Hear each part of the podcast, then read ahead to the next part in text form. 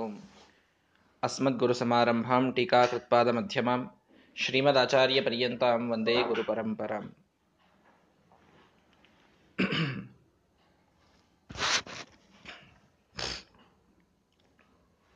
ಭಗವಂತ, ಎಲ್ಲ ಕಪಿಗಳಿಂದ, ಮುಖ್ಯವಾಗಿ ಹನುಮಂತ ದೇವರಿಂದ ಸೇತುವೆಯ ಬಂಧನವನ್ನ ಮಾಡಿಸಿದ ಕಥೆಯನ್ನು ನಿನ್ನೆಯ ದಿನ ಕೇಳಿದ್ದೇವೆ. ರಾಮೇಶ್ವರದಿಂದ ಲಂಕೆಯವರೆಗೆ ರಾಮಾಯಣದ ಶ್ರೀರಾಮಚಂದ್ರನ ಕಪಿಗಳ ಸೀತೆಯ ಸಮಗ್ರವಾದ ಈ ಇತಿಹಾಸದ, ಇದು ಇತಿಹಾಸ ಅನ್ನೋದನ್ನೇ ಸಾಬೀತುಪಡಿಸೋದಕ್ಕಾಗಿ. ಇತಿಹಾಸ ಅಂತಂದ್ರೆ ಏನು ಹೇಳಿ? ಇತಿ ಹ ಆಸ ಹೀಗೆ ಇದು ನಡೆದಿತ್ತು ಅಂತ ಅರ್ಥ ಸಂಸ್ಕೃತದಲ್ಲಿ. ಇತಿ ಅಂದರೆ ಹೀಗೆ ಹ, ಆಸ. ಇದು ನಡೆಯಿತು. ಇದು ಹೀಗೆ ಇತ್ತು. ಅಂದರೆ ಇದು ಸತ್ಯ. ಇದು ನಡೆದ ಯಾವುದು ಸತ್ಯವೋ ಅದಕ್ಕೆ ಇತಿಹಾಸ ಅಂತಾರೆ. ನಡೆಯದೇ ಇದ್ದ ಸುಮ್ಮನೆ ಕಾಲ್ಪನಿಕ ಕಥೆಗಳನ್ನು ಬರೆದರೆ ಅದೆಲ್ಲದಕ್ಕೂ ಇತಿಹಾಸ ಅಂತ ಅನ್ನೋದಿಲ್ಲ ರಾಮಾಯಣ ಮಹಾಭಾರತಗಳಿಗೆ ಇತಿಹಾಸ ಅಂತ ಕರೀಲಿಕ್ಕೆ ಕಾರಣ ಇದು ನಡೆದ ಘಟನೆಗಳು ಅನ್ನೋದು. ರಾಮಾಯಣ ಇದು ನಡೆದದ್ದು ಅಂತನ್ನುವುದನ್ನು ಬಹಳ ಸ್ಪಷ್ಟವಾಗಿ ಸಾಬೀತುಪಡಿಸಿದಂತಹ ಒಂದು ಕೃತಿ ಇವತ್ತಿಗೂ ಕೂಡ ಇದ್ದದ್ದು ಯಾವುದು ಅಂದರೆ ರಾಮ ಸೇತುವೆ. ರಾಮನು ನಿರ್ಮಿಸಿದಂತಹ, ಇನ್ಯಾರೂ ಕೂಡ ನಿರ್ಮಿಸಲಾಗದಂತಹ ಕಲ್ಲುಗಳು ತೇಲುವಂತಹ ಸೇತುವೆ. ಆ ಸೇತುವೆಯನ್ನು ಭಗವಂತ ತಾನು ಬಂಧನ ಮಾಡಿ ಸಂಪೂರ್ಣವಾದಂತಹ ಕಪಿ ಸೈನ್ಯವನ್ನ ಈ ದಂಡೆಯಿಂದ ಆ ದಂಡೆಗೆ ಕರೆದೊಯ್ದಿದ್ದಾನೆ. ಎಲ್ಲರೂ ಬಂದಿದ್ದಾರೆ. ಇಂತಹ ದೊಡ್ಡ ಸೈನ್ಯ ಈ ಕಡೆಗೆ ಬಂದಾಗ ಪ್ರಾಪ್ತಂ ನಿಶಮ್ಯ. ಅವರು ಬಂದ್ರು ಅಂತ ಗೊತ್ತಾಯಿತು. ಯಾರು ಬಂದದ್ದು? ಪರಮಂ ಸರ್ವೋತ್ತಮನಾದ ಭುವನೈಕ ಸಾರಂ. ಇಡಿಯಾದಂತಹ ಹದಿನಾಲ್ಕು ಲೋಕಗಳಲ್ಲಿ ಏಕಸಾರ, ಕೇವಲ ಬಲಸ್ವರೂಪಿಯಾದಂತಹ ನಿಸ್ಸೀಮ ಪೌರುಷಂ, ಬಲ, ಪೌರುಷ ಇವೆರಡರ ವ್ಯತ್ಯಾಸವನ್ನು ನಿಮಗೆ ಹೇಳಿದ್ದೇನೆ. ಒಳಗೆ ಇದ್ದದ್ದು ಬಲ ಅದು ಹೊರಗೆ ಅಭಿವ್ಯಕ್ತವಾಗುವುದು ಪೌರುಷ. ಬಲ ಇದ್ದದ್ದೆಲ್ಲ ಪೌರುಷವಾಗಿ ಅಭಿವ್ಯಕ್ತವಾಗಬೇಕು ಅಂತಿಲ್ಲ. ಅಥವಾ ಹೊರಗೆ ಭಾರಿ ಪೌರುಷ ತೋರಿಸೋರಿಗೆ ಒಳಗೆ ಬಲ ಇರಬೇಕು ಅಂತೂ ಇಲ್ಲ. ಭಗವಂತನಿಗೆ ಎರಡೂ ಇವೆ. ಬಹಳ ಚೆಂದಾಗಿ ಶ್ರೀಮದಾಚಾರ್ಯರು ವಿಶೇಷಣಗಳನ್ನು ಜೋಡಿಸ್ತಾರೆ. ಭುವನೈಕ ಸಾರಂ. ಹದಿನಾಲ್ಕು ಲೋಕಗಳಲ್ಲಿ ಯಾರಿಗಿಲ್ಲದ ಬಲ ಇದೆ. ನಿಸ್ಸೀಮ ಪೌರುಷಂ. ಅನಂತವಾದಂತಹ ಪೌರುಷವಿದೆ. ಸ್ವಲ್ಪ ಅಭಿವ್ಯಕ್ತವಾದರೂ ಕೂಡ ಸಮಗ್ರವಾದ ಬ್ರಹ್ಮಾಂಡ ಇದು ಅಲ್ಲೋಲ ಕಲ್ಲೋಲವಾಗಬೇಕು ಅಂಥ ಬಲ ಅಂತಹ ಪೌರುಷ, ಅನಂತಂ, ಸ್ವಯಂ ತಾನು ಅನಂತ. ಇಂತಹ ಶ್ರೀರಾಮಚಂದ್ರ ಬಂದಾಂತ ಅಸೌ ದಶಾಸ್ಯ. ಈ ಹತ್ತು ತಲೆ ಇಪ್ಪತ್ತು ಕಿವಿಯ ರಾವಣ ಕೇಳಿಸಿಕೊಂಡ. ಬಂದ ಶ್ರೀರಾಮಚಂದ್ರ, ಲಂಕೆಯ ಪ್ರವೇಶವನ್ನ ಮಾಡಿದ. ತ್ರಾಸಾತ್ ವಿಷಣ್ಣ ಹೃದಯ ನಿತರಾಂಬಭೂವ ತ್ರಾಸವಾಗಿ ಹೃದಯಾಘಾತ ಅವನಿಗೆ ಆಗಿದೆ. ಭಾರೀ ವಿಷಾದ. ಹ್ಯಾಂಗ್ರಿ ಬಂದ. ಇಂತಹ ದೊಡ್ಡ ಕಪಿಸೇನೆ ಕಟ್ಟಿಕೊಂಡು ರಾಮೇಶ್ವರದಿಂದ ಲಂಕಾಕ್ಕೆ ಯಾರ್ರೀ ಬರ್ತಾರೆ? ಒಂದು ನಾವಿನಿಂದ ಬರ್ತಾರೆ ಅಂದ್ರೆ ಸಮುದ್ರ ಇದೆ, ದೊಡ್ಡದಾದ ಸಮುದ್ರ. ಆ ಸಮುದ್ರ ಇದ್ದದ್ದೇ ಮತ್ತೆ ಯಾಕೆ ಯಾರು ಬರಬಾರದು ಅನ್ನೋದಕ್ಕೆ ತನ್ನದೊಂದು ಅಂಥ ದ್ವೀಪವನ್ನ ಕಟ್ಟಿಕೊಂಡಿದ್ದ ರಾವಣ. ಯಾರೂ ಬರಲಿಕ್ಕೆ ಸಾಧ್ಯ ಇರಲಿಲ್ಲ. ಹೋಗ್ಲಿ, ಹಾರಿ ಏನೋ ಹನುಮಂತನೊಬ್ಬ ಬಂದಿದ್ದ ಅಂತಂದ್ರೆ ದೊಡ್ಡ ಸೈನ್ಯವೇ ಬಂತಲ್ಲ, ಯಾರೂ ಹಾರಿ ಬಂದಿಲ್ಲ. ಮತ್ತೆ ಹೇಗ್ರಿ ಬಂದ್ರು? ಕಲ್ಲು ತೇಲಿಸಿ ಸೇತುವೆ ಕಟ್ಕೊಂಡು ಬಂದ್ರು ಅಂತ ಯಾರೋ ಹೇಳ್ಬಿಟ್ರು ನೋಡ್ರಿ. ಏನ್ ತ್ರಾಸ ಆಯಿತು? ರಾವಣನ ಎದೆ ನೀರಾಗಿ ಹರಿದಿದೆ. ಯಾರಿಗೆ ಸಾಧ್ಯ ಇದು? ಯಾರು ತಾನೆ? ಲಂಕೆಗೆ ಯಾರೂ ಪ್ರವೇಶವೇ ಮಾಡಲಿಕ್ಕೆ ಸಾಧ್ಯ ಇಲ್ಲದಂತೆ ದುರ್ಗವನ್ನ ನಿರ್ಮಾಣ ಮಾಡಿಕೊಂಡಿದ್ದ ರಾವಣ ಮೊದಲಿಗೆ. ಇಂತಹ ದೊಡ್ಡ ಸೈನ್ಯ ತನ್ನ ಬಾಗಿಲಿಗೆ ಬಂದು ನಿಂತಿದೆ ಅಂತ ಗೊತ್ತಾದರೆ ಎಂತಹ ಒಂದು ಅಂಜಿಕೆ ರಾವಣನಿಗೆ ಬಂದಿದೆ? ಕರ್ತವ್ಯ ಕರ್ಮ ವಿಷಯೇ ವಿಮೂಢಚೇತ ಮುಂದೇನ್ ಮಾಡಬೇಕು ಅನ್ನೋದು ತಿಳಿಲಾರದ ಹಾಗೆ ಆಗಿ ಹೋದ ರಾವಣ. ಏನ್ ಮಾಡೋದು? ಏನು ಮಾಡ್ಲಿಕ್ಕಾಗೋದಿಲ್ಲ. ಇಂತಹ ದೊಡ್ಡ ಸೈನ್ಯ ಬಂದ ತಕ್ಷಣವೇ ತನ್ನ ಸೋಲು ಒಂದು ರೀತಿಯಲ್ಲಿ ಖಚಿತ ಅಂತ ರಾವಣನೇ ಭಾವಿಸಿದ. ಹೌದು. ಯಾರಿಗೂ ಕೂಡ ಇಂತಹ ದೊಡ್ಡ ಸೈನ್ಯವನ್ನ ಕಲ್ಲಿನ ಸೇತುವೆ ಕಟ್ಟಿಸಿ ಇಲ್ಲಿಯವರೆಗೆ ತರಲಿಕ್ಕಾಗೋದಿಲ್ವಲ್ಲ. ಯಾರಿಗೂ ಇದು ಸಾಧ್ಯವಿಲ್ಲ. ಯಾರಿಗೂ ಸಾಧ್ಯವಿಲ್ಲದನ್ನ ಮಾಡಿಬಿಟ್ಟಿದ್ದಾನೆ ರಾಮಚಂದ್ರ. ತ್ರಾಸವಾಯಿತು. ಯಾರೋ ಕೀರ್ತನಕಾರರು ಕಥೆ ಜೋಡಿಸಿ ಹೇಳ್ತಿದ್ರಂತೆ. ಬರ್ತಾ ಇದ್ದ ರಾಮ ರಾಮ ಬರುವಾಗ ಈ ಕಡೆಗೆ ರಾವಣನಿಗೆ ಆ ಸುದ್ದಿ ಗೊತ್ತಾಯಿತು. ಕಲ್ಲನ್ನ ಎಸೆದು ಸೇತುವೆಯನ್ನ ಕಟ್ಟಿ ಕಲ್ಲು ತೇಲುವಂತೆ ಮಾಡಿ ಈ ಕಡೆಗೆ ಬರ್ತಾ ಇದ್ದಾರೆ ಅಂತ. ಮಂಡೋದರಿ ಬಹಳ ಗಾಬರಿ ಆದ್ಲಂತೆ ರಾವಣನ ಹೆಂಡತಿ, ಏನು ಮಾಡೋದ್ರಿ? ಎಂಥ ವಿಚಿತ್ರ ಆಗ್ತಾ ಇದೆ ಅಲ್ಲ. ಕಲ್ಲು ತೇಲ್ತಾ ಇದೆ ರಾಮ ಅಂತ ಬರೆದರೆ ನಿಮಗೆ ಇವನು ಹೇಗೆ ಬಿಡ್ತಾನೆ ಕಲ್ಲು ತೇಲಿಸಿದಂತಹ ವ್ಯಕ್ತಿ, ಅಂತಹ ಅನಂತನಾದಂತಹ ಸಾಕ್ಷಾತ್ ಭಗವಂತನ ಸ್ವರೂಪನಾದ ಶ್ರೀರಾಮಚಂದ್ರನ ಕೈಯಲ್ಲಿ ನೀವು ಉಳಿಯೋದಾದರೂ ಹೇಗೆ? ಬೇಡ, ಕ್ಷಮಾ ಕೇಳ್ಕೊಂಡು ಬಿಡ್ರಿ, ಸೀತಾದೇವಿಯನ್ನ ಮರಳಿ ಕೊಟ್ಟು ಬಿಡ್ರಿ. ಕ್ಷಮೆ ಮಾಡಿ ಹೋಗ್ತಾನೆ ಭಗವಂತ ಅಂತ ಮಂಡೋದರಿ ಹೇಳಿದರೆ ಅದೇನ್ ದೊಡ್ಡದು ಅಂತ ಅಹಂಕಾರ ಎಲ್ಲಿ ಹೋಗಬೇಕು. ಅದೇನ್ ದೊಡ್ಡದು? ಕಲ್ಲು ತೇಲಿಸೋದು ಸಮುದ್ರದ ಮೇಲೆ ನಾನು ತೇಲಿಸ್ತೇನೆ ಅಂದ್ಬಿಟ್ಟ ರಾವಣ. ಜೋಡಿಸಿ ಹೇಳುವಂತಹ ಕಥೆ ನಡೆದದ್ದು ಅಂತ ಭಾವಿಸಬೇಡಿ. ನಾನು ಕಲ್ಲು ತೇಲಿಸ್ತೇನೆ ಅಂತ. ನೀವೇ ಹೆಂಗ್ರಿ ಕಲ್ಲು ತೇಲಿಸ್ತೀರಿ? ಇಷ್ಟು ವರ್ಷ ಆಯ್ತು ನಿಮ್ಮ ಕೈ ಹಿಡಿದು ನಾನೇ ತೇಲಿಲ್ಲ, ಮುಳುಗಿ ಮುಳುಗಿ ಹೊಂಟಿದ್ದೀನಿ, ನೀವೇನ್ ತೇಲಿಸ್ತೀರಿ ಅಂತ ಪಾಪ ಮಂಡೋದರಿ. ಹೆಣ್ಮಕ್ಳು ಬಿಡೋದಿಲ್ರಿ. ಕರ್ಕೊಂಡೇ ಬಂದ್ಬಿಟ್ಲು ಸಮುದ್ರದ ಆ ದಂಡಿಗೆ ಲಂಕೆಯಲ್ಲಿ. ತೇಲಿಸ್ ತೋರಿಸ್ರಿ. ಒಂದಾದ್ರೂ ಕಲ್ಲು ತೇಲಿ ನಿಮ್ಮ ಹೆಸರಿನಿಂದ. ತೇಲಿದ್ರೆ ಒಪ್ಕೊಳ್ತೇನೆ. ಇವನು ಕಲ್ಲು ಒಗೆದ ರಾವಣ ತೇಲಿ ಬಿಡುತ್ತದು ಅವಳಿಗೆ ಗಾಬರಿ ಎಂದೂ ಇದು ಆಗ್ಲಿಕ್ಕೆ ಸಾಧ್ಯನೇ ಇಲ್ಲ ಅನ್ನೋ ಕಾನ್ಫಿಡೆನ್ಸ್ ರಾವಣನಿಗಿಂತಲೂ ಹೆಚ್ಚು ಮಂಡೋದರಿಗಿತ್ತು. ನೀ ಹೋಗಿದ್ರೆ ಏನು ಕಲ್ತಾ ಇರ್ತದೆ ಅಂತ. ಯಾವ ಎಂತಹ ದುಷ್ಟ ಇವನು ಎಂತಹ ತಾಮಸಿ, ಪಾಪ ಅವಳಿಗೆ ಗೊತ್ತಿದ್ದಷ್ಟು ಇನ್ಯಾರಿಗೆ ಗೊತ್ತಿರ್ತದೆ. ಹಾಗಾಗಿ ಅವಳು ಒಳ್ಳೆಯವಳು, ಅವಳು ಸಾತ್ವಿಕಳು, ಮಂಡೋದರಿ. ಹಾಗಾಗಿ ಇವನ ಎಲ್ಲಾ ತಾಮಸಿ ಪ್ರವೃತ್ತಿ ಅವಳಿಗೆ ಗೊತ್ತಿದೆ. ಆದ್ದರಿಂದ ಇವನು ಹೋಗದ ತೇಲ್ತಲ್ಲ ಅಂತ ಬಹಳ ವಿಚಿತ್ರ ಆಯ್ತು. ಬಹಳ ಸಲ ಕೇಳಿದ್ಲು. ಏನ್ ಕಡಿತನಕ ಬಿಡಲಿಲ್ಲ, ಅವನು ಹೇಳಲಿಲ್ಲ, ಆದ್ರೆ ಇವಳು ಕೂಡ ಅಷ್ಟೇ ಆಗ್ರಹ ಮಾಡಿ, ಹೇಗೆ ತೇಲ್ತ ಹೇಳ್ರಿ, ಹೇಗೆ ತೇಲ್ತ ಹೇಳ್ರಿ. ಕೊನೆಗೆ ಹೇಳಿದ, ಏನಿಲ್ಲ, ಒಗಿಬೇಕಾದಾಗ, ಕಲ್ಲು ಎಸೆಯಬೇಕಾದಾಗ ನೋಡು, ಕಲ್ಲಿಗೆ ಹೇಳಿದ್ನಂತೆ ಇವನು ರಾವಣ. ನೀನ್ ತೇಲಿಲ್ಲ ಅಂತಂದ್ರೆ ರಾಮನ ಆಣಿ ಅಂತ ಹೇಳಿ ಒಗೆದಿದ್ದನಂತೆ ಮನಸ್ಸಿನೊಳಗೆ ಅದಕ್ಕದು ತೇಲ್ತು ಅಂತ ಮಂಡೋದರಿಗೆ ಅವನು ಹೇಳಿದ ಅಂತ. ಅಂದ್ರೆ ಏನರ್ಥ, ರಾವಣನೂ ಕೂಡ ಕಲ್ಲು ಎಸೆದಾಗ ಅದು ತೇಲಬೇಕು ಅಂತಂದ್ರೆ ರಾಮನ ಹೆಸರೇ ಬೇಕು, ಇನ್ ಯಾರ ಹೆಸರಿನಿಂದಲೂ ಅದು ತೇಲೋದಿಲ್ಲ ಅಂತ. ಹೀಗಾಗಿ ಎಂದಿಗೂ ಕೂಡ ಶ್ರೀರಾಮಚಂದ್ರ ಯಾರೂ ಮಾಡಲು ಸಾಧ್ಯವಿಲ್ಲ ಅವನು ಏನು ಅಂದ್ಕೊಂಡ್ಬಿಟ್ಟಿದ್ದ ಅವನ ಮನಸ್ಸಿನಲ್ಲಿ ಏನಿತ್ತು ಅಂದ್ರೆ ಯಾರೂ ಈ ಕಡೆ ಬರಲಿಕ್ಕೆ ಆಗುವುದಿಲ್ಲ ಅಂಥ ಅಭೇದ್ಯವಾದಂತಹ ಒಂದು ದುರ್ಗವನ್ನು ನಾನು ಕಟ್ಕೊಂಡು ಬಿಟ್ಟಿದ್ದೇನೆ ನನಗಾಗಿ ಅಂತ ಒಂದು ರಾವಣನ ಅಹಂಕಾರ ಇತ್ತು. ಭಗವಂತ ಪ್ರತಿಯೊಂದು ಅಹಂಕಾರಕ್ಕೆ ಪೆಟ್ಟು ಕೊಟ್ಟಿದ್ದಾನೆ. ನಿನ್ನ ದುರ್ಗ ಅದ್ಭುತ ತಗೋ, ಅದಕ್ಕೆ ಪೆಟ್ಟು.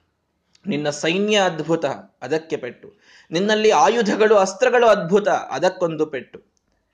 ಯಾವೆಲ್ಲ ರಾವಣನ ಸ್ಟ್ರೆನ್ಸ್ ಅಂತ ಇದ್ದುವೋ, ಅವನ ಭಾರೀ ಬಲಗಳು ಅಂತಿದ್ದುವೋ, ಎಲ್ಲದಕ್ಕೂ ಪೆಟ್ಟು ಕೊಡ್ತಾ ಬರ್ತಾನೆ ಶ್ರೀರಾಮಚಂದ್ರ ಮುಂದಿನ ಕಥೆಯಲ್ಲಿ.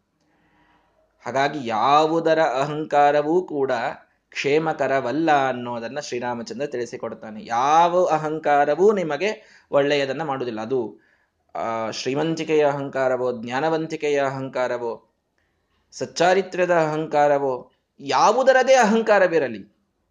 ಎಲ್ಲ ಗುಣಗಳು ಬೇಕು. ಆ ಗುಣಗಳ ಮೇಲೆ ಅಹಂಭಾವ ಇತ್ತು ಅಂತಾದರೆ ಅಲ್ಲಿಯೇ ಹೊಡೆತ. ಇದು ಗ್ಯಾರಂಟಿ ಅನ್ನೋದನ್ನು ಶ್ರೀರಾಮಚಂದ್ರ ತಿಳಿಸಿಕೊಡ್ತಾ ಇದ್ದಾನೆ. ಅಭೇದ್ಯವಾದಂತಹ ಪುರಿ ನನ್ನ ಲಂಕೆ. ತಗೋ. ಇಂಥ ದೊಡ್ಡ ಸೈನ್ಯವನ್ನು ಕರ್ಕೊಂಡು ಬರ್ತೇನೆ. ಯಾರೂ ಬರಲಿಕ್ಕಾಗುವುದಿಲ್ಲ. ಇಂಥ ದೊಡ್ಡ ಸೈನ್ಯ ಬಂದಿದೆ. ಹೇಗೂ ಬರಲಿಕ್ಕಾಗುವುದಿಲ್ಲ ಸಮುದ್ರವನ್ನು ದಾಟಿ ಕಲ್ಲಿನ ಸೇತುವೆಯನ್ನು ಕಟ್ಟಿಕೊಂಡು ಬರ್ತೇನೆ.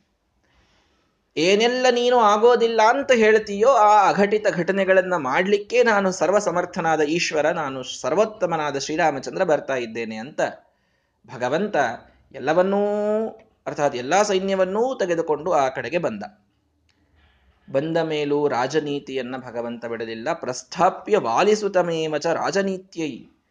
ರಾಜನೀತಿಯನ್ನು ತೋರಿಸೋದಕ್ಕಾಗಿ ಮೊದಲಿಗೆ ಒಮ್ಮೆಲೇ ಆಕ್ರಮಣವನ್ನು ಮಾಡಬಾರದು. ಒಂದು ಸಲ ಸಂಧಿ ಮಾಡಿಕೊಳ್ಳಲಿಕ್ಕೆ ಒಂದು ಅವಕಾಶವನ್ನ ಕಲ್ಪಿಸಬೇಕು. ಅಂಗದನನ್ನ ಕಳಿಸಿದ್ದಾನೆ. ರಾಮ, ತದುಕ್ತ ವಚನೇಪಿ ಅಮುನಾ ಅಗ್ರಹೀತೆ. ಅಂಗದನನ್ನ ಕಳಿಸಿ. ಅಂಗದ, ಹೋಗಿ. ಯಾಕೆ ಅಲ್ಲಿ ಬಹಳ ಕೂಲಾದಂತಹ ವ್ಯಕ್ತಿ ಬೇಕು. ಸಂಧಿ ಮಾಡ್ಕೊಂಡು ಬರ್ಲಿಕ್ಕೆ. ಸಿಟ್ಟಿದ್ದವ್ರನ್ನ ಕಳಿಸ್ಬಾರ್ದು. ಸಿಟ್ಟಿದ್ದವ್ರನ್ನ ಕಳಿಸ್ಬಿಟ್ರೆ ಅವರು ಮೊದಲೇ ಸಿಟ್ಟಿನಿಂದ ಮಾತಾಡ್ತಿರ್ತಾರೆ ಇನ್ನು ಸಂಧಿ ಕಾಲಕ್ಕೆ ಅವ್ರನ್ನ ಕಳಿಸಿದ್ರೆ ಅವ್ರು ಮುರ್ಕೊಂಡೇ ಬರ್ತಾರೆ ಸಂಧಿಯನ್ನ. ಬಹಳ ಶಾಂತನಾದ ವ್ಯಕ್ತಿ ಬೇಕು. ಎಲ್ಲಕ್ಕಿಂತ ಶಾಂತವಾದಂತಹ ವ್ಯಕ್ತಿ ಯಾರು ಹೇಳ್ರಿ? ವಿಚಾರ ಮಾಡ್ರಿ. ಚಂದ್ರ. ಚಂದ್ರನಿಗಿಂತಲೂ ಶಾಂತ ಯಾರಾದರೂ ಇದ್ದಾರ? ತಂಪು ಬೆಳದಿಂಗಳು. ಇಂತಹ ಬೇಸಿಗೆ ಶಕೆಯಲ್ಲಿ ಈ ಸಮಯದಲ್ಲಿ ಚಂದ್ರ ಬಂದ ಅಂತಂದ್ರೆ ಎಲ್ಲಾ ಕಡೆಗೆ ಬೆಳದಿಂಗಳು ಇರ್ತದೆ. ಅಷ್ಟು ಶಾಂತ ವ್ಯಕ್ತಿ. ಚಂದ್ರನ ಹೆಸರೇ ಪ್ರಶಾಂತ ಅಂತ ಇದೆ. ಹೀಗಾಗಿ ಪ್ರಶಾಂತನಾದ ಚಂದ್ರ ಸಂಧಿಗೆ ಅತ್ಯಂತ ಯೋಗ್ಯ, ಯಾಕೆ ಅಂದ್ರೆ ಅವನು ಸಿಟ್ಟಿಗೆ ಬರೋದಿಲ್ಲ. ಆದ್ದರಿಂದ ಚಂದ್ರನ ಸ್ವರೂಪ ಅಂಗದ, ಹಾಗಾಗಿ ಭಗವಂತ ಅಂಗದನನ್ನ ರಾಜನೀತಿಗಾಗಿ, ಅರ್ಥಾತ್ ಸಂಧಿ ಮಾಡಿಕೊಳ್ಳುವುದಕ್ಕಾಗಿ ಕಳಿಸ್ತಾ ಇದ್ದಾನೆ. ಸಂಧಿಗೆ ಅಂತ ಬಂದ ಅಂಗದ, ಇವನು ಆ ಒಂದು ಮಾತನ್ನು ಕೇಳಲಿಲ್ಲ. ರಾಮಚಂದ್ರ ಹೇಳಿ ಕಳಿಸಿದ್ದಾನೆ, ಈಗಲೇ ಸೀತೆಯನ್ನ ಕೊಟ್ಟರೆ ಯುದ್ಧದ ಕಾರಣವಿಲ್ಲ, ರಕ್ತಪಾತವೇ ಬೇಡ. ನೀನು ಕೊಟ್ಟಾದರೆ ಆಯಿತು ನಾವು. ಸೀತೆಯನ್ನು ಕರೆದುಕೊಂಡು ಬಂದ ದಾರಿಯಲ್ಲಿ ಮತ್ತೆ ಮರಳಿ ಹೋಗ್ತೇವೆ. ಏನನ್ನೂ ಮಾಡುವುದಿಲ್ಲ. ಅದ್ಯಾಕಾದೀತು ಅಂತ ಅಂಗದನನ್ನೂ ಬಂಧನ ಮಾಡಲಿಕ್ಕೆ ಪ್ರಯತ್ನ ಮಾಡ್ತಾನೆ. ಅಂಗದ ಒಂದು ಒಂದು ಕಾಲಿಟ್ಟು ಅಲುಗಾಡಿಸಿ ತೋರಿಸಿದ್ರೆ ಸಾಕು ಎಲ್ಲರೂ ಕೂಡ ಅಂತ ದೊಡ್ಡ ಗಾತ್ರವನ್ನು ತೆಗೆದುಕೊಂಡು ನಿಂತರೆ ಯಾವನಿಗೂ ಕೂಡ ಅಂಗದನನ್ನು ಅಲುಗಾಡಿಸ್ಲಿಕ್ಕೆ ಆಗುವುದಿಲ್ಲ ಕೊನೆಗೆ ಹೇಳಿ ನೀನು ಈ ಸಂಧಿಯನ್ನು ನಿರಾಕರಣ ಮಾಡಿದ್ದೀಯಾ? ನೀನಿನ್ನು ಅನುಭವಿಸಬೇಕಾಗ್ತದೆ. ನೋಡು ಶ್ರೀರಾಮಚಂದ್ರನ ಆ ಸಾಮರ್ಥ್ಯವನ್ನ ಅಂತ ಹೇಳಿ ಧಿಕ್ಕರಿಸಿ. ತಾನು ಮರಳಿ ಬಂದಿದ್ದಾನೆ ಅಂಗದ. ಆಗ, ಏ ಇನ್ನು, ಯುದ್ಧ ಪ್ರಾರಂಭನೇ ಆಗಿಬಿಡ್ಲಿ. ಏನಾಗ್ತದೋ ಆಗಲಿ, ಈ ಶ್ರೀರಾಮಚಂದ್ರನನ್ನ ಅವನ ಇಡಿಯಾದ ಕಪಿಸೈನ್ಯವನ್ನ ನಾಶವೇ ಮಾಡ್ತೇನೆ. ಇನ್ನೂ ಅಹಂಕಾರವನ್ನ ಬಿಡಲಿಲ್ಲ ರಾವಣ. ದ್ವಾರೋರು ಚ ತತ್ರ ಉದೀರ್ಣ ಸೈನ್ಯ ಭಾರೀ ಸೈನ್ಯದ ಆ ಶ್ರೀರಾಮಚಂದ್ರ ಅಂತ ಎಲ್ಲರೂ ಮಾತನಾಡಬೇಕಾದಾಗ, ನನ್ನ ಸೈನ್ಯ ಏನು ಕಡಿಮೆ ಅಂತ ಹೇಳಿ, ಉದಾರ ಗುಣ, ಪರೇಶ, ಭಗವಂತ ಅನಂತ ಗುಣನಾದ ಸರ್ವೋತ್ತಮನಾದ ಭಗವಂತ ಬಂದದ್ದನ್ನು ಲೆಕ್ಕಿಸದೇನೆ. ನಾಲ್ಕು ದ್ವಾರಗಳಿದ್ದವು ಲಂಕೆಗೆ, ನಾಲ್ಕೂ ದಿಕ್ಕಿಗಳ, ದಿಕ್ಕಿನಲ್ಲಿ ನಾಲ್ಕು ದ್ವಾರ. ಆ ನಾಲ್ಕೂ ದ್ವಾರಗಳಲ್ಲಿ ಎಲ್ಲಿಂದಲೂ ತಪ್ಪಿಸಿಕೊಂಡಿರಬಾರದು, ಯಾವ ಕಪಿಗಳು ಕೂಡ. ಹಾಗೆ ನಾಲ್ಕು ದ್ವಾರಗಳ ರೋಧನ ಮಾಡ್ರಿ ಅಂತ ನಾಲ್ಕು ತನ್ನ ಅದ್ಭುತ ಏನು ಸೇನಾಧಿಪತಿಗಳಿದ್ರೋ ಅವರನ್ನ ತಾನು ಕಳಿಸ್ತಾ ಇದ್ದಾನೆ. ಇನ್ನು ಮುಂದೆ ಯುದ್ಧಕಾಂಡ, ಅರ್ಥಾತ್ ಅದ್ಭುತವಾಗಿ ನಡೆದಂತಹ ರಾಮ ರಾವಣಯೋರ್ ಯುದ್ಧಂ, ರಾಮರಾವಣಯೋ ಇವ. ಸಂಸ್ಕೃತದಲ್ಲಿ ಒಂದು ಮಾತುಂಟು ರಾಮರಾವಣನ ಯುದ್ಧ ಹೇಗಿತ್ತು ಅಂತ ವರ್ಣಿಸ್ಬೇಕು ಅಂತಂದ್ರೆ ಅನನ್ವಯಾಲಂಕಾರ ಅಂತ ಸಂಸ್ಕೃತ ತಿಳಿಸ್ತದೆ. ಸಂಸ್ಕೃತ ಸಾಹಿತ್ಯದಲ್ಲಿ ಬರ್ತದೆ. ಅಂದ್ರೆ ಏನರ್ಥ? ಗಗನಂ ಗಗನಾಕಾರಂ. ಗಗನ ಎಷ್ಟು ದೊಡ್ಡದು? ಆಕಾಶ ಎಷ್ಟು ದೊಡ್ಡದು? ಆಕಾಶದಷ್ಟೇ ದೊಡ್ಡದಷ್ಟೇ. ಅದಕ್ಕೆ ಇನ್ನೊಂದು ಉಪಮಾನೇ ಇಲ್ಲ. ಅದಕ್ಕೆ ಇನ್ನೊಂದು ಕಂಪ್ಯಾರಿಸನ್ ಕೊಡ್ಲಿಕ್ಕೆ ಒಂದೂ ವಸ್ತು ಇಲ್ಲ. ಆಕಾಶ ಎಷ್ಟು ದೊಡ್ಡದು? ಆಕಾಶದಷ್ಟು ದೊಡ್ಡದು. ಸಾಗರ ಸಾಗರೋಪಮಹ. ಸಮುದ್ರ ಎಷ್ಟು ಆಳ ಇರ್ತದೆ? ಸಮುದ್ರದಷ್ಟು ಆಳ ಇರ್ತದೆ. ಅದಕ್ಕಿಂತ ಆಳವಾದ ವಸ್ತು ಇನ್ನೊಂದಿಲ್ಲ. ಹೀಗೆ ಕೆಲವು ಅನನ್ವಯಾಲಂಕಾರ ಅಂತ, ಅಂದ್ರೆ ಇನ್ನೊಂದನ್ನು ಉಪಮಾ ಕೊಡ್ಲಿಕ್ಕೆ ಬರುವುದಿಲ್ಲ. ತನಗೆ ತಾನೇ ಸಾಟಿ ಅಂತ ಕೆಲವು ವಸ್ತುಗಳಿರ್ತವೆ ಗಗನಂ ಗಗನಾಕಾರಂ ಸಾಗರ ಸಾಗರೋಪಮಹ. ಅದರಲ್ಲಿ ಇನ್ನೊಂದು ಯಾವುದು ಅಂದ್ರೆ ರಾಮರಾವಣಯೋರ್ ಯುದ್ಧಂ ರಾಮರಾವಣಯೋರಿವ ಅಂತ ಒಂದು ಮಾತು. ಅಂದ್ರೆ ರಾಮರಾವಣರಲ್ಲಿ ಯುದ್ಧ ನಡೆದದ್ದು ಹೇಗಿತ್ತು ಅಂದ್ರೆ ರಾಮರಾವಣರ ಯುದ್ಧದಂತೇನೆ ಇತ್ತು. ಅಂದ್ರೆ ಇನ್ನೊಂದು ಯುದ್ಧ ಅದಕ್ಕೆ ಸರಿಸಾಟಿಯಾಗಿ ಮುಂದಿನ ಇತಿಹಾಸದಲ್ಲೇ ನಡೆದಿಲ್ಲ. ಅಷ್ಟು ಅದ್ಭುತವಾದಂತಹ ಯುದ್ಧ ರಾಮರಾವಣರಲ್ಲಿ ಆಗಿದ್ದು, ಅಂತ ಹೇಳೋದುಂಟು. ಹಾಗಾಗಿ ಇಂದಿನಿಂದ ಈ ಮುಂದಿನ ಕೆಲವು ಶ್ಲೋಕಗಳಲ್ಲಿ ಯುದ್ಧಕಾಂಡ ಯಾರೆಲ್ಲ, ಆ, ರಾವಣನ ಸೇನಾಧಿಪತಿಗಳು ಬಂದಿದ್ದಾರೆ, ಯಾರೆಲ್ಲರನ್ನ, ಯಾರೆಲ್ಲರೂ ಸಂಹಾರ ಮಾಡಿದ್ದಾರೆ. ಕೆಲವರನ್ನ ಸುಗ್ರೀವ, ಕೆಲವರನ್ನ ಹನುಮಂತ ದೇವರು, ಕೆಲವರನ್ನ ವಿಭೀಷಣ, ಕೆಲವರನ್ನ ಲಕ್ಷ್ಮಣ, ಕೆಲವರನ್ನ ಸ್ವತಃ ಶ್ರೀರಾಮಚಂದ್ರ. ಹೀಗೆ ಯಾವೆಲ್ಲ ಶಕ್ತಿಗಳು, ಏನೆಲ್ಲ ಆಯುಧಗಳು, ಎಂಥ ದಿವ್ಯ ಅಸ್ತ್ರಗಳು, ಏನೆಲ್ಲ ಪ್ರಯೋಗವಾಗಿವೆ ಯುದ್ಧದಲ್ಲಿ, ಹೇಗೆ ಅದನ್ನು ಎದುರಿಸಿದ್ದಾರೆ, ಈ ಯುದ್ಧವನ್ನ ಪರಿಪೂರ್ಣವಾದ ಚಿತ್ರಣವನ್ನು ನಮಗೆ ಶ್ರೀಮದಾಚಾರ್ಯರು ಇಲ್ಲಿ ವರ್ಣಿಸಿಕೊಡ್ತಾ ಇದ್ದಾರೆ. ಕಾರಣ ಏನು, ಉದ್ದೇಶ ಏನ್ರಿ, ಇಷ್ಟು ಇಂಥ ದೊಡ್ಡ ಯುದ್ಧ ಯಾಕೆ ವರ್ಣಿಸ್ಕೋತ್ ಕೂಡಬೇಕು ಅಂದ್ರೆ ಬಲ ಪ್ರದರ್ಶನ. ರಾವಣನ ಬಲ ಎಷ್ಟು ಅದ್ಭುತವಾಗಿತ್ತು ಅನ್ನೋದು ತಿಳಿದಾಗ ಮಾತ್ರ ರಾಮಚಂದ್ರನ ಪೌರುಷ ಹೇಗೆ ಅನಂತವಾಗಿತ್ತು ಅನ್ನೋದನ್ನು ಅನುಭವಿಸಲಿಕ್ಕೆ, ಅದನ್ನು ತಿಳಿದುಕೊಳ್ಳಲಿಕ್ಕೆ ಸಾಧ್ಯವಾಗ್ತದೆ. ಹಾಗಾಗಿ ಅವನ ಬಲಸ್ವರೂಪವನ್ನು ವರ್ಣಿಸಬೇಕಾಗಿದೆ. ಶ್ರೀರಾಮಚಂದ್ರ ಇವನು ಶಾಂತಮೂರ್ತಿ. ಇವನು ಕೇಳಿದ್ದೆಲ್ಲವನ್ನ ಕೊಡುವಂತಹ ಕಾಮಧೇನು ನಿಜ. ಆದರೆ ಯಾರು ತಪ್ಪು ಮಾಡಿದ್ದಾರೋ, ಯಾರು ಚಾರಿತ್ರ್ಯ ಭ್ರಷ್ಟರಾಗಿದ್ದಾರೋ ರಾವಣನ ದೊಡ್ಡದಾದಂತಹ ದೋಷ ಸೀತೆಯನ್ನ ಅಪಹಾರ ಮಾಡಿ ಚಾರಿತ್ರ್ಯವಂತಿಕೆಯನ್ನ ಕಳೆದುಕೊಂಡದ್ದು. ಹಾಗಾಗಿ ಚರಿತ್ರಭ್ರಷ್ಟರಾದಂಥವರನ್ನ ಎಂತಹ ಘೋರ ಶಿಕ್ಷೆಯನ್ನು ನಾನು ಅವರಿಗೆ ವಿಧಿಸ್ತೇನೆ ಅಂತನ್ನುವುದನ್ನು ತೋರಿಸೋದಕ್ಕಾಗಿ ಭಗವಂತನ ಈ ಯುದ್ಧ ಇದನ್ನು ಪರಿಪೂರ್ಣವಾಗಿ ನಮಗೆ ಶ್ರೀಮದಾಚಾರ್ಯರು ವರ್ಣನೆ ಮಾಡಿಕೊಡ್ತಾರೆ.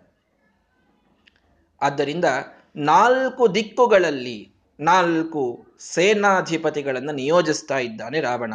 ದ್ವಾರಾಂ ನಿರೋಧ ಸಮಯೇ ಸದಿದೇಶ ಪುತ್ರಂ ವರಾಂಪತೇಹೇ ದಿಶಿ. ಸುರೇಶ್ವರ ಶತ್ರು ಮುಗ್ರಂ. ಉಗ್ರನಾದಂತಹ ಸುರೇಶ್ವರ ಶತ್ರು. ಇಂದ್ರನನ್ನ ಗೆದ್ದವ, ಇಂದ್ರಜಿತ, ಅವನ ಮಗ ರಾವಣನ ಮಗ. ರಾವಣನ ಮಗನಾದಂತಹ ಇಂದ್ರಜಿತನನ್ನ ಕೊಟ್ಟು ಎಲ್ಲಿ ಕಳಿಸಿದ? ವಾರಾಂಪತೆಯರ್ದಿಶಿ ವರುಣನ ದಿಕ್ಕಿಗೆ ಕಳಿಸಿದ. ವರುಣನ ದಿಕ್ಕು ಅಂದ್ರೆ ಯಾವ ದಿಕ್ಕು? ಇದೆಲ್ಲ ಗೊತ್ತಿರಬೇಕ್ರಿ. ನಿತ್ಯದಲ್ಲಿ ದಿಕ್ ನಮಸ್ಕಾರಗಳನ್ನು ಮಾಡ್ತೀವಿ. ಪ್ರಾಚ್ಯ ದಿಶೆ ಅಂತೆಲ್ಲ ಹೇಳ್ತೀವಿ, ದಕ್ಷಿಣಾಯ ದಿಶೆ ಉದಿಚ್ಛೆ ದಿಶೆ. ಈ ದಿಕ್ಕಿನಲ್ಲಿರ್ತಕ್ಕಂತಹ ದೇವತೆಗೆ ನಮಸ್ಕಾರ. ಆ ದಿಕ್ಕಿನಲ್ಲಿ ಯಾವ ದೇವತೆ ಇದ್ದಾರೆ ಅನ್ನೋದು ಗೊತ್ತಿರಬೇಕಲ್ಲ. ವಾರಾಂಪತೆಯರ್ ದಿಶಿ, ವರುಣನ ದಿಕ್ಕಿಗೆ ಕಳಿಸಿದ. ವರುಣನ ದಿಕ್ಕು ಅಂದ್ರೆ ಯಾವ ದಿಕ್ಕು ಹೇಳ್ರಿ? ಪಶ್ಚಿಮದ ದಿಕ್ಕು, ಇದು ವರುಣನ ದಿಕ್ಕು. ಗೊತ್ತಿರಬೇಕು. ಹೀಗಾಗಿ ಪಶ್ಚಿಮ ದಿಕ್ಕಿಗೆ ಇಂದ್ರಜಿತನನ್ನ ಕಳಿಸಿದ್ದಾನೆ. ಪಶ್ಚಿಮ ದಿಕ್ಕಿನ ದ್ವಾರವನ್ನು ಹೋಗಿ ಎಲ್ಲಾ ಕಪಿಗಳನ್ನ ಅಲ್ಲಿದ್ದವರನ್ನ ಕೊಂದುಬ ಪ್ರಾಚ್ಯಾಂ ಪ್ರಹಸ್ತ ಮದಿಶತ ಪ್ರಹಸ್ತ ಅಂತ ಒಬ್ಬ ದೊಡ್ಡ ಸೇನಾಧಿಪತಿ ಅವನಿಗಿದ್ದಂಥವ. ಆ ಪ್ರಹಸ್ತನನ್ನ ಪೂರ್ವ ದಿಕ್ಕಿಗೆ ಕಳಿಸಿದ್ದಾನೆ. ಇಂದ್ರನ ದಿಕ್ಕಿಗೆ, ಅರ್ಥಾತ್ ಪೂರ್ವ ದಿಕ್ಕಿಗೆ. ದಿಶಿ ವಜ್ರದಂಷ್ಟ್ರಂ ಪ್ರೇತಾಧಿಪಸ್ಯ. ಯಮನ ದಿಕ್ಕಿಗೆ ವಜ್ರದಂಷ್ಟ್ರ ಅನ್ನುವಂತಹ ರಾಕ್ಷಸನನ್ನ ಕಳಿಸಿದ್ದಾನೆ. ಯಮನ ದಿಕ್ಕು ಅಂದ್ರೆ ಯಾವ ದಿಕ್ಕು? ದಕ್ಷಿಣ ದಿಕ್ಕು. ದಕ್ಷಿಣಕ್ಕೆ ಯಮ, ಪೂರ್ವಕ್ಕೆ ಇಂದ್ರ ಪಶ್ಚಿಮಕ್ಕೆ ವರುಣ, ಇವರು ಅಭಿಮಾನಿ ದೇವತೆಗಳು, ಆಯಾ ದಿಕ್ಕಿನ ಅಭಿಮಾನಿ ದೇವತೆಗಳು. ಹಾಗಾಗಿ ಪೂರ್ವ ದಿಕ್ಕಿಗೆ ಪ್ರಹಸ್ತನನ್ನ ಹಾಗೂ ದಕ್ಷಿಣ ದಿಕ್ಕಿಗೆ ವಜ್ರದಂಷ್ಟನನ್ನ ಕಳಿಸಿ ಶಶಿನಃ ಸ್ವಯಮೇವ ಜಾಗಾತ್. ಇನ್ನೊಂದು ಯಾವ ದಿಕ್ಕುಳಿಯಿತು ಚಂದ್ರನ ದಿಕ್ಕು, ಅಂದ್ರೆ ಉತ್ತರ ದಿಕ್ಕು. ಆ ಉತ್ತರ ದಿಕ್ಕಿಗೆ ತಾನೇ ರಾವಣ ಹೊರಟಿದ್ದಾನೆ ಯುದ್ಧಕ್ಕೆ. ನಾಲ್ಕು ದಿಕ್ಕುಗಳಲ್ಲಿ ನಾಲ್ಕು ಜನ ಭಾರೀ ಮಹಾಮಹಾ ಸೇನಾಧಿಪತಿಗಳು, ಸ್ವಯಂ ರಾವಣ, ರಾಜ ಎಲ್ಲರೂ ಕೂಡ ಬಂದು ಆ ದ್ವಾರವನ್ನ ರೋಧನ ಮಾಡಿದ್ದಾರೆ. ದ್ವಾರಾಂ ನಿರೋಧ ಸಮಯ, ಇಂಥ ಒಂದು ಸಮಯದಲ್ಲಿ ವಿಜ್ಞಾಯ ತತ್ಸ ಭಗವಾನ್, ಭಗವಂತನಿಗೆ ಈ ಸುದ್ದಿ ಬಂತು. ನಾಲ್ಕು ದಿಕ್ಕುಗಳಲ್ಲಿ ನಾಲ್ಕು ಸೇನಾಧಿಪತಿಗಳು ಬಂದಿದ್ದಾರೆ. ಹೌದಾ? ಆಗಲಿ, ಅವನಿಗೆ ಅದೇ ರೀತಿಯಲ್ಲಿ ಪ್ರತ್ಯುತ್ತರ ನೀಡೋಣ ಅಂತ ಭಗವಂತ ಹನುಮಂತಮೇವ ದೇವೇಂದ್ರ ಶತ್ರು ವಿಜಯಾಯ ದಿದೇಶ ಚಾಶು ಇಂದ್ರಜಿತ ಬರ್ತಿದ್ದಾನ. ಎಲ್ಲಕ್ಕಿಂತ ದೊಡ್ಡವನವನೇ ಅಲ್ಲಿ. ರಾವಣನನ್ನ ಬಿಟ್ರೆ ನೆಕ್ಸ್ಟ್ ರಾಜಕುಮಾರ ಯುವರಾಜನಾಗಿ ಇದ್ದಂಥವನೇ ಇಂದ್ರಜಿತ. ಆ ಇಂದ್ರಜಿತನಿದ್ದಲ್ಲಿಗೆ ಹನುಮಂತ ದೇವರನ್ನ ಭಗವಂತ ಕಳಿಸಿದ. ಇಂದ್ರಜಿತ ಕಲಿಯನ್ನ ಬಿಟ್ರೆ ಭಾರೀ ದೊಡ್ಡ ರಾಕ್ಷಸನ ಒಂದು ಅವತಾರ ಅವನು, ವಿಪ್ರಚಿತ್ತಿ. ಹಾಗಾಗಿ ಇಂದ್ರಜಿತನನ್ನ ಗೆಲ್ಲಲಿಕ್ಕೆ ಹನುಮಂತ ದೇವರೇ ಸಮರ್ಥರು ಅಂತ ಹೇಳಿ ಹನುಮಂತನನ್ನ ಆ ದಿಕ್ಕಿಗೆ ಕಳಿಸಿದ್ದಾನೆ ಪಶ್ಚಿಮ ದಿಕ್ಕಿಗೆ ಭಗವಂತ. ನೀಲಂ ಪ್ರಹಸ್ತ ನಿಧನಾಯ. ನೀಲನನ್ನ ಆ ಪ್ರಹಸ್ತನನ್ನ ಸಂಹಾರ ಮಾಡಲಿಕ್ಕೆ ಕಳಿಸಿದ್ದಾನೆ. ವಜ್ರದಂಷ್ಟ್ರಂ ಹಂತುಂ ಸುರೇಂದ್ರ ಸುತ ಸೂನುಂ. ಸುರೇಂದ್ರ ಸುತ ಸೂನು. ಸುರೇಂದ್ರ ಇಂದ್ರನ ಮಗ, ವಾಲಿ, ವಾಲಿಯ ಮಗ, ಅಂದ್ರೆ ಅಂಗದ. ಅಂಗದನನ್ನ ವಜ್ರದಂಷ್ಟನಿದ್ದಲ್ಲಿಗೆ ಕಳಿಸಿದ್ದಾನೆ ಭಗವಂತ. ಅಂದ್ರೆ ಇಂದ್ರಜಿತನನ್ನ ಗೆಲ್ಲಲಿಕ್ಕೆ ಹನುಮಂತ ದೇವರನ್ನ, ಪ್ರಹಸ್ತನನ್ನ ಗೆಲ್ಲಲಿಕ್ಕೆ ನೀಲನನ್ನ ವಜ್ರದಂಷ್ಟನನ್ನ ಗೆಲ್ಲಲಿಕ್ಕೆ ಅಂಗದನನ್ನ ಹೀಗೆ ಮೂರು ದಿಕ್ಕಿಗೆ ಕಳಿಸಿ, ಮಧ್ಯೆ ಹರೀಶ್ವರ ಮಚಿಜ್ಯ. ಮಧ್ಯದಲ್ಲಿ ಸುಗ್ರೀವನನ್ನ ಇಟ್ಟಿದ್ದಾನೆ. ನಾಲ್ಕು ದಿಕ್ಕಿಗೆ ನಾಲ್ಕು ಜನ ಹೋದ್ರು, ಮಧ್ಯಕ್ಕೆ ಅಟ್ಯಾಕ್ ಮಾಡಿಬಿಟ್ರು ಅಂತಂದ್ರೆ, ಅದಕ್ಕೆ ಸುಗ್ರೀವನಿಗೆ ಹೇಳಿದ, ನೀನು ಇಲ್ಲೇ ನಿಲ್ಲು ಈ ನೀನು ಎಲ್ಲೂ ಹೋಗಬೇಡ, ಅಳಗಾಡ್ಲೇಬೇಡ ನೀನು. ನಿನಗೊಂದು ಸೈನ್ಯವನ್ನು ಕೊಡ್ತೇನೆ, ಮಧ್ಯದಲ್ಲಿ ಯಾರಾದರೂ ಬಂದ್ರೆ ನೀನಿರು ಅಂತ ಹೇಳಿ ಸುಗ್ರೀವನನ್ನ ಮಧ್ಯದಲ್ಲಿ ಇಟ್ಟು ಅಧಿಜ್ಯ ಧನುರ್ ನಿಯುಜ್ಯ. ಆ ಧನುವಿಗೆ ತನ್ನ ಆ ಕೋದಂಡವೆಂಬ ಅದ್ಭುತವಾದಂತಹ ಧನುವಿಗೆ ಭಗವಂತ ಜ್ಯಾವನ್ನ ತಾನು ಕಟ್ಟಿ ಉಪತ್ತಶರಹ, ತುಣೀರವನ್ನು ಕಟ್ಟುಕೊಂಡು ಬಾಣಗಳನ್ನು ಇಟ್ಟುಕೊಂಡು ಸಖಡ್ಗ ಒಂದು ಖಡ್ಗವನ್ನು ತೆಗೆದುಕೊಂಡು ದೇರೀಪ್ಯಮಾನ ವಪುಹು, ಉತ್ತಮ ಪುರುಷ. ಪುರುಷೋತ್ತಮನಾದ ಭಗವಂತ ಭಾರೀ ಕಂಗೊಳಿಸುವಂತಹ ತನ್ನ ಆ ಅದ್ಭುತ, ತನ್ನ ದೇಹವನ್ನು ತೆಗೆದುಕೊಂಡು ರಾಕ್ಷಸಪತಿ ಯಸ್ಯಾಂ ತಸ್ಯಾಂ ಉದ್ದೇಶ್ಯ. ಯಾವ ದಿಕ್ಕಿಗೆ ರಾವಣ ತಾನೇ ಬರ್ತೇನೆ ಅಂತ ಹೊರಟನಲ್ಲ, ಉತ್ತರ ದಿಕ್ಕಿಗೆ ಅಲ್ಲಿ ಉತ್ತರವನ್ನ ನಾನೇ ಕೊಡ್ತೇನೆ ಅಂತ ಶ್ರೀರಾಮಚಂದ್ರ ತಾನಾಗಿ ಯುದ್ಧಕ್ಕೆ ಇಳಿದಿದ್ದಾನೆ. ಬಹಳ ಜನ ತೋರಿಸೋದುಂಟು. ಕೊನೆಯ ದಿವಸ ರಾವಣನ ಯುದ್ಧಕ್ಕೆ ರಾಮಚಂದ್ರ ದೇವರು ಬಂದ್ರು. ಮೊದ್ಲಿಂದೇನು ಯುದ್ಧದೊಳಗೆ ಭಾಗವಹಿಸಿದ್ದಿಲ್ಲ ಪಾಪ ಎಲ್ಲಾ ಕಪಿಗಳು ತಾವೇ ಮಾಡಿದ್ರು ಅಂತ ಇಂಥವೆಲ್ಲ ಮಾತಾಡ್ತಾರೆ. ಅರ್ಥ ಮಾಡಿಕೊಳ್ರಿ, ಯುದ್ಧದ ಮೊದಲನೇ ದಿನದ ಕಥೆಯನ್ನೇ ಹೇಳ್ತಾ ಇದ್ದೇನೆ. ಯುದ್ಧದ ಮೊದಲನೇ ದಿನವೇ ನಾಲ್ಕು ದಿಕ್ಕಿಗೆ ನಾಲ್ಕು ಜನರು ರಾವಣನ ಕಡೆಯಿಂದ ಬಂದರೆ ನಾಲ್ಕೂ ದಿಕ್ಕುಗಳಲ್ಲಿ ಭಗವಂತ ತನ್ನ ಒಬ್ಬೊಬ್ಬ ಸೇನಾಧಿಪತಿಯನ್ನ ಕಳಿಸಿ ರಾವಣ ಬಂದಲ್ಲಿಗೆ ತಾನೇ ಹೋಗಿದ್ದಾನೆ. ದೊಡ್ಡದಾದ ಸಂದೇಶವನ್ನು ಭಗವಂತ ಕೊಟ್ಟ. ನಾನು ಏನೂ ಮಾಡೋದಿಲ್ಲ, ನಾನು ಸುಮ್ಮನೆ ಕೂತಿರ್ತೇನೆ, ನೀವೆಲ್ಲ ಮಾಡಿ ನನಗೆ ಕೀರ್ತಿಯನ್ನು ಕೊಡಿ ಅಂತ ಇಂಥ ರಾಜರು ಉಪಯೋಗ ಇಲ್ಲ. ಯಾವ ರಾಜ ತಾನು ಸ್ವಯಂ ಎಲ್ಲದರೊಳಗೆ ಇನ್ವಾಲ್ವ್ ಆಗ್ತಾನೆ, ಯಾವ ಲೀಡರ್ ತಾನು ಕೆಲಸದೊಳಗೆ ಇನ್ವಾಲ್ವ್ ಆಗ್ತಾನೆ, ಅವನು ಜನಪ್ರಿಯನಾಗ್ತಾನೆ, ಅವನು ಆ ಪ್ರಜೆಗೆ ದೇವರಾಗಿ ಬಿಡ್ತಾನೆ. ತಾನೇ ಕೆಲಸದೊಳಗೆ ಬರಬೇಕು. ಕೆಲಸದೊಳಗೆ ಬರಬೇಕು ಅಂತಂದ್ರೆ ಸುಮ್ಮನೆ ಇವತ್ತು ಫೋಟೋ ಇದ್ದಾಗಷ್ಟೇ ಕೆಲಸ ಮಾಡ್ತಿರ್ತಾರೆ ನೋಡ್ರಿ. ಕೆಲವರು ಆ ಸ್ವಚ್ಛ ಭಾರತ್ ಅಭಿಯಾನ ಬಂದಾಗ ನೋಡ್ಬೇಕಿತ್ತು ಕೆಲವರು. ಅವರು ವಿಡಿಯೋ ಅದ ಇಲ್ಲೋ ಅಂತ ನೋಡ್ಕೊಂಡೇ ಕಸ ಬೆಳೀತಿದ್ರು. ಇಲ್ಲಾಂದ್ರೆ ಕಸನೇ ಬೆಳೀತಿರ್ಲಿಲ್ಲ ಅವರು. ಮತ್ತೆ ಆ ವಿಡಿಯೋ ಆಫ್ ಆಯ್ತು ಅಂದ್ರೆ ಇವ್ರದ್ದು ಕಸಾನೂ ಆಫ್ ಆಗ್ಬಿಡ್ತಿತ್ತು ಅಲ್ಲಿಗೆ.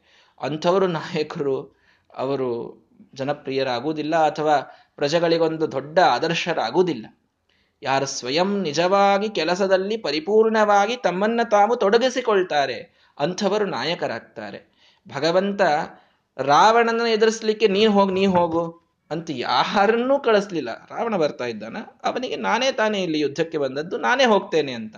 ಮೊದಲನೇ ದಿನವೇ ಕೊಲ್ಲುವಂಥ ಇಚ್ಛೆ ಇಲ್ಲ.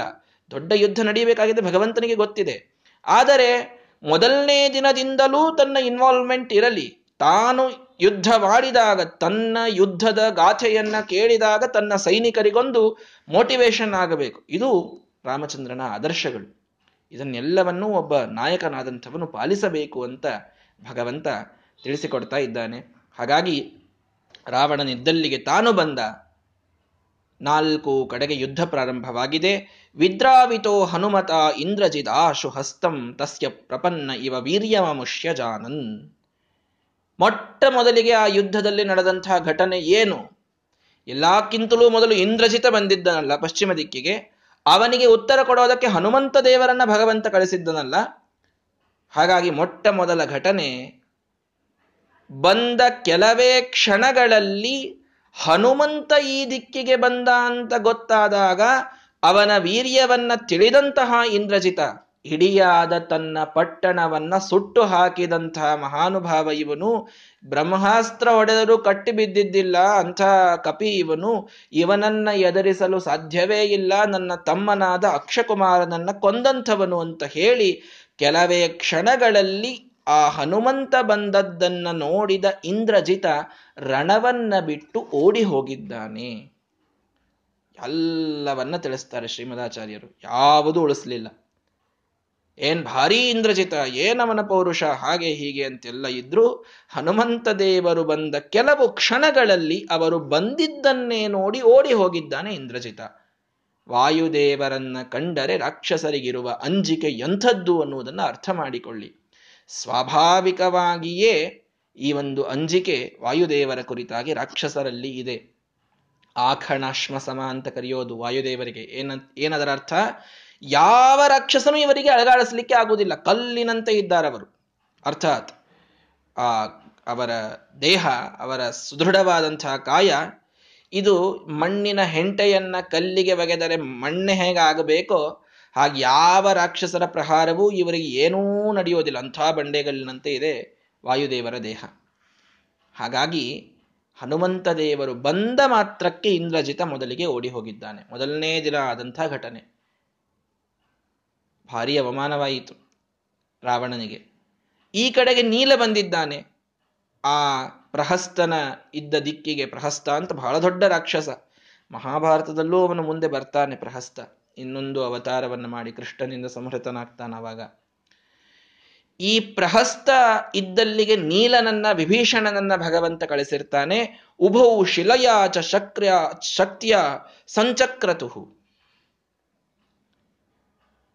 ದೊಡ್ಡ ದೊಡ್ಡ ಬಂಡೆಗಲ್ಲುಗಳನ್ನು ಒಗೆದು ಅದ್ಭುತವಾದ ಶಕ್ತಿಯನ್ನು ತೋರಿಸಿ ವಿಭೀಷಣ ಮತ್ತು ನೀಲ ಇಬ್ಬರು ಏನು ಮಾಡಿದ್ರು? ಸಂಚಕ್ರತು ಏನು ಮಾಡಿದ್ರು? ಯಮವಶಂ ಗಮಿತಂ ಪ್ರಹಸ್ತಂ.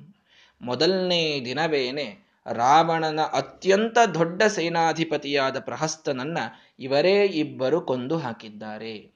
ನೀಲ ಮತ್ತು ವಿಭೀಷಣನಿಬ್ಬರೂ ಕೂಡಿ ಆ ಪ್ರಹಸ್ತನ ಸಂಹಾರವನ್ನು ಮಾಡಿದ್ದಾರೆ. ಯಮನ ಹಸ್ತಕ್ಕೆ ಸೇರಿದ್ದಾರೆ, ಯಮನ ಕಡೆಗೆ ಹೋಗಿದ್ದಾನೆ ಪ್ರಹಸ್ತ. ಇದನ್ನು ಯಾಕೆ ಹೇಳ್ತಾ ಇದ್ದಾರೆ ಶ್ರೀಮದಾಚಾರ್ಯರು ಅಂದ್ರೆ, ಕಪಿಗಳು ಎಲ್ಲರೂ ಕೂಡ ಎಷ್ಟು ರೀತಿಯಿಂದ ರಾಮಚಂದ್ರನ ಸೇವೆಯನ್ನು ಮಾಡಿದ್ದಾರೆ, ಆ ಎಲ್ಲ ದೇವತೆಗಳಿಗೆ ಇದ್ದಂತಹ ಮಹಾಬಲ ಎಂಥದ್ದು, ಇವರೆಲ್ಲರೂ ರಾಕ್ಷಸರು, ಮಾಯಾವಿ ಶಕ್ತಿ ಇದ್ದವರು, ಭಾರಿ ಭಾರಿ ವಿಚಿತ್ರವಾದ ಶಕ್ತಿ ಇದ್ದಂಥವ್ರು ಇವರೆಲ್ಲರೂ ಕೂಡ. ಇಂಥವರಿಗೆ ಪ್ರತ್ಯುತ್ತರವಾಗಿ ಇವರು ಅವತಾರ ಮಾಡಿದಾಗಲೂ ಕೂಡ ದೇವತೆಗಳು ಎಂಥ ತಮ್ಮ ಧೈರ್ಯವನ್ನ, ಶಕ್ತಿಯನ್ನು ಮೂಲ ರೂಪದಲ್ಲಿ ಅವರೂ ಕೂಡ ಭಾರಿ ಶಕ್ತಿ ಉಳ್ಳವರಾಗಿರ್ತಾರೆ ಅವತಾರಕ್ಕೆ ಬಂದಾಗ ಎಲ್ಲಾ ಶಕ್ತಿ ಇರಬೇಕು ಅಂತಿಲ್ಲ.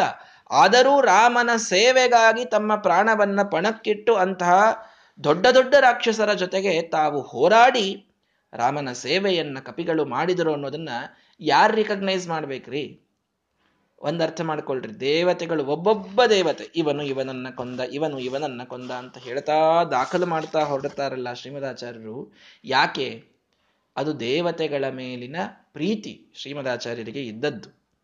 ಹನುಮಂತ ದೇವರಾಗಿ ತಾವು ಯಾವ ಯುದ್ಧದ ನೇತೃತ್ವವನ್ನು ವಹಿಸಿದರೋ, ಆಗ ಎಲ್ಲವನ್ನ ನೋಡಿದರು. ಯಾರ್ಯಾರು ಏನೇನು ಮಾಡಿದರು, ತಾವೇ ಒಳಗೆ ನಿಂತು ಮಾಡಿಸಿದಂಥವರು. ಅದನ್ನ ರಿಕಗ್ನೈಸ್ ಯಾರು ಮಾಡಬೇಕು? ಮುಂದಿನ ಜನಾಂಗ ನೀಲ ಏನು ಮಾಡಿದರೆ ಎಂಥದ್ದು? ಸುಗ್ರೀವ ಏನು ಮಾಡಿದ? ನಲ ಏನು ಮಾಡಿದ? ಮೈಂದ ವಿವಿಧರು ಏನು ಮಾಡಿದ್ರು? ಹೀಗೆ ಮಾತಾಡ್ಕೋತ ಕೂಡ್ತಾರೆ. ತಗೊಳ್ರಿ. ಒಬ್ಬೊಬ್ಬ ದೇವತೆ ಭಗವಂತನಿಗಾಗಿ ಎಂಥ ಅನನ್ಯ ಸೇವೆಯನ್ನು ಯುದ್ಧದಲ್ಲಿ ಮಾಡಿದರು ಅನ್ನೋದನ್ನು ಶ್ರೀಮದಾಚಾರ್ಯರು, ವಾಯುದೇವರು ತಾವು ಆ ಎಲ್ಲಾ ದೇವತೆಗಳ ಮೇಲಿನ ಪ್ರೀತಿಯಿಂದ ಅದನ್ನ ದಾಖಲು ಮಾಡ್ತಾ ಹೋಗ್ತಾರೆ. ವೇದವ್ಯಾಸ ದೇವರು ಯುದ್ಧವನ್ನು ಬಹಳಷ್ಟು ವರ್ಣಿಸ್ತಾರೆ ಮಹಾಭಾರತವನ್ನು. ಯಾಕೆ?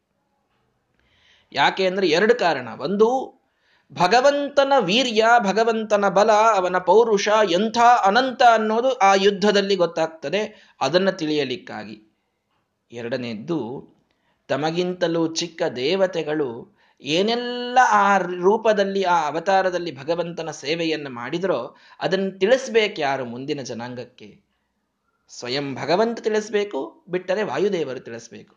ಅವರ ಪ್ರೀತಿ ದೇವತೆಗಳ ಮೇಲೆ ಅಷ್ಟಿದೆ. ಹಾಗಾಗಿ ಎಲ್ಲ ದೇವತೆಗಳು ಮಾಡಿದ ಸೇವೆಯನ್ನ ಅವರು ದಾಖಲು ಮಾಡ್ತಾ ಹೊರಡುತ್ತಾರೆ. ಅದನ್ನು ನಾವು ಚೆನ್ನಾಗಿ ಅರ್ಥ ಮಾಡಿಕೊಳ್ಳಬೇಕು. ಹಾಗಾಗಿ ಮೊದಲಿಗೆ ಪ್ರಹಸ್ತ ಇವನ ಸಂಹಾರವಾಗಿದೆ. ನೀಲ ಮತ್ತು ವಿಭೀಷಣರ ಕೈಯಲ್ಲಿ ಸಿಕ್ಕು ಪ್ರಹಸ್ತ ಸತ್ತು ಹೋಗಿದ್ದಾನೆ. ಆ ಅಮೋಘ ಶಕ್ತಿಯಿಂದ ಪ್ರಹಸ್ತನನ್ನು ಸಂಹಾರ ಮಾಡಿದ ಮೇಲೆ ಮುಂದೆ ಏನಾಯಿತು ಅನ್ನೋದನ್ನು ಈ ಯುದ್ಧವನ್ನೇ ಮುಂದೆ ಬರೆಸ್ತಾರೆ ಯುದ್ಧದಲ್ಲಿ ಬರೀ ಯುದ್ಧ ಇದೆ ರೀ ಏನು ಕೇಳೋದು? ಅಂತ ಹೀಗೆ ತಲೆಯಲ್ಲಿ ತಂದುಕೊಳ್ಳಬೇಡಿ. ಭಗವಂತನ ಅಮೋಘವಾದಂತಹ ವೀರ್ಯವನ್ನ, ಪರಾಕ್ರಮವನ್ನ ಕೇಳೋದರಿಂದ ಅರ್ಥ ಮಾಡಿಕೊಳ್ಳ್ರಿ ಈ ಮಾತನ್ನ. ತಂ ಯಥಾ ಯಥಾ ಉಪಾಸತೆ ತಥೈವ ಭವತಿ ಅಂತ ಉಪನಿಷತ್ತಿನ ಮಾತು. ಅಂದ್ರೆ ಭಗವಂತನ ವೀರ್ಯ ಪರಾಕ್ರಮಗಳ ಕಥೆಯನ್ನ ಕೇಳಿದಾಗ ನಮ್ಮ ಜೀವನದಲ್ಲಿ ಯಾವ ಒಂದು ಸಂದರ್ಭದೊಂದಿಗೆ ನಾವು ಹೋರಾಡ್ತಾ ಇರ್ತೇವೆ, ಯಾವ ಕಷ್ಟವನ್ನು ನಾವು ಎದುರಿಸ್ತಾ ಇರ್ತೇವೆ ಕೇವಲ ಭಗವಂತನ ಪರಾಕ್ರಮದ ಕಥೆಗಳನ್ನು ಕೇಳುವುದರಿಂದ ಅದರಿಂದ ನಾವು ಹೊರಗೆ ಬರ್ತೇವೆ ಅನ್ನೋದು ಶಾಸ್ತ್ರದ ಒಂದು ಆದೇಶ. ಇದು ಬಹಳ ಮಹತ್ವದ್ದು. ಯುದ್ಧಕಾಂಡ ಮಹತ್ವದ್ದಲ್ಲ ಅಂತ ಬಹಳ ಜನ ತಿಳ್ಕೊಂಡಿದ್ದಾರೆ. ಬಹಳ ದೊಡ್ಡ ತಪ್ಪದು. ಯಾಕೆ ಅಂದ್ರೆ ನಮ್ಮ ಎಲ್ಲರ ಜೀವನದಲ್ಲಿ ಯುದ್ಧ ನಡೆದಿದೆ. ಯಾರು ಯುದ್ಧದೊಳಗಿಲ್ಲ, ಯಾರು ಕಷ್ಟದೊಳಗಿಲ್ಲ ಹೇಳ್ರಿ. ಎದೆ ಮುಟ್ಟುಕೊಂಡು ಒಬ್ಬರಾದರೂ ಹೇಳಬಹುದಾ ನನಗೇನೂ ಕಷ್ಟ ಇಲ್ಲ ಅಂತ. ಎಲ್ಲರ ಜೀವನದಲ್ಲಿ ಕೆಲವರು ರೋಗದೊಂದಿಗೆ ಹೋರಾಡ್ತಾ ಇದ್ದಾರೆ, ಕೆಲವರು ಇನ್ನೇನೋ ಕಷ್ಟದೊಂದಿಗೆ ಹೋರಾಡ್ತಾ ಇದ್ದಾರೆ. ಎಲ್ಲ ಯುದ್ಧವೂ ನಮ್ಮ ಜೀವನದಲ್ಲಿ ನಡೆದಾಗ ಅದನ್ನು ಎದುರಿಸುವ ಸಾಮರ್ಥ್ಯ ಬರುವುದು ಭಗವಂತನ ಪರಾಕ್ರಮದ ಚಿಂತನೆಯನ್ನ ನಾವು ಮಾಡಿದಾಗ. ಇಲ್ಲದಿದ್ದರೆ ಬರುವುದಿಲ್ಲ. ಆದ್ದರಿಂದ ಯುದ್ಧಕಾಂಡ ನಮ್ಮೆಲ್ಲರನ್ನ ನಮ್ಮ ಜೀವನ ಯುದ್ಧದಲ್ಲಿ ನಾವು ಎದುರಿಸುತ್ತಿರುವ ಕಷ್ಟಗಳ ಜೊತೆಗೆ ಜಯ ಸಾಧಿಸುವುದಕ್ಕಾಗಿ ಅದು ಕೇಳಲೇಬೇಕಾದಂತಹ ಒಂದು ಅದ್ಭುತವಾದಂತಹ ಕಾಂಡ. ಆದ್ದರಿಂದ ಮುಂದಿನ ಈ ಯುದ್ಧದ ಭಾಗವನ್ನು ಕೂಡ ನಿತ್ಯದಲ್ಲಿ ಎಲ್ಲರೂ ಕೇಳಬೇಕು ಅಂತ ಇನ್ನೊಮ್ಮೆ ಎಲ್ಲರಲ್ಲಿ ನಾನು ಪ್ರಾರ್ಥನೆಯನ್ನು ಮಾಡಿಕೊಳ್ತಾ ಇದ್ದೇನೆ. ಮುಂದಿನ ಭಾಗವನ್ನು ನಾಳೆ ನೋಡೋಣ. ಶ್ರೀಕೃಷ್ಣಾರ್ಪಣಮಸ್ತು. ಹರಯೇ ನಮಃ.